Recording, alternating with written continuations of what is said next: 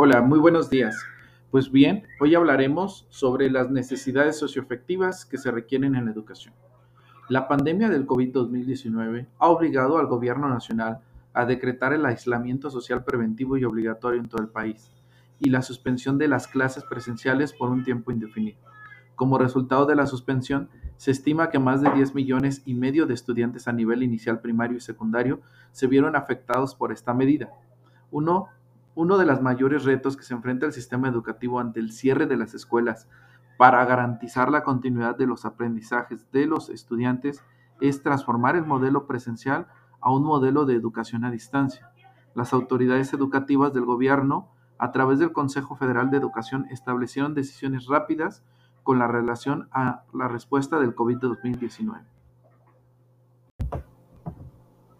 Al día de hoy aún persisten nudos críticos que es necesario resolver de manera inmediata y de otros de cara al regreso de las clases presenciales, para que no se exacerben las desigualdades y se puedan garantizar el derecho de la educación de todos los niños y niñas y adolescentes.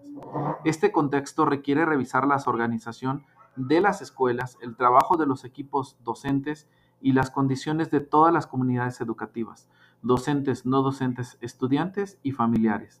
El rol de los equipos de conducción es clave en la vida de las escuelas y más aún en contextos de emergencia.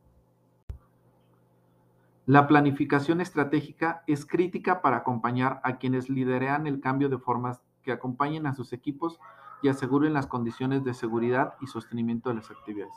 Hoy en día, el regreso a clases se ha vuelto una parte trascendental para la educación y forma parte efectiva de todas las escuelas.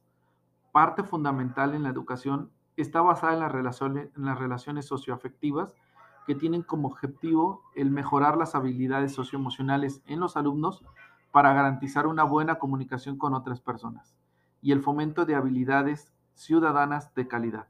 Por eso, hoy en día, el que se trabaje en las escuelas en relaciones socioafectivas que fomenten y transcriban todo este, este fomento educativo al factor humano va a ser trascendental para un regreso a clases de forma clara, precisa y ordenada, buscando y siempre lo que UNESCO siempre ha deseado, tener un futuro donde se equilibre todo ambiente social, educativo y de mejora de calidad humana. Muchas gracias. Espero este, este podcast sea de gran ayuda para ustedes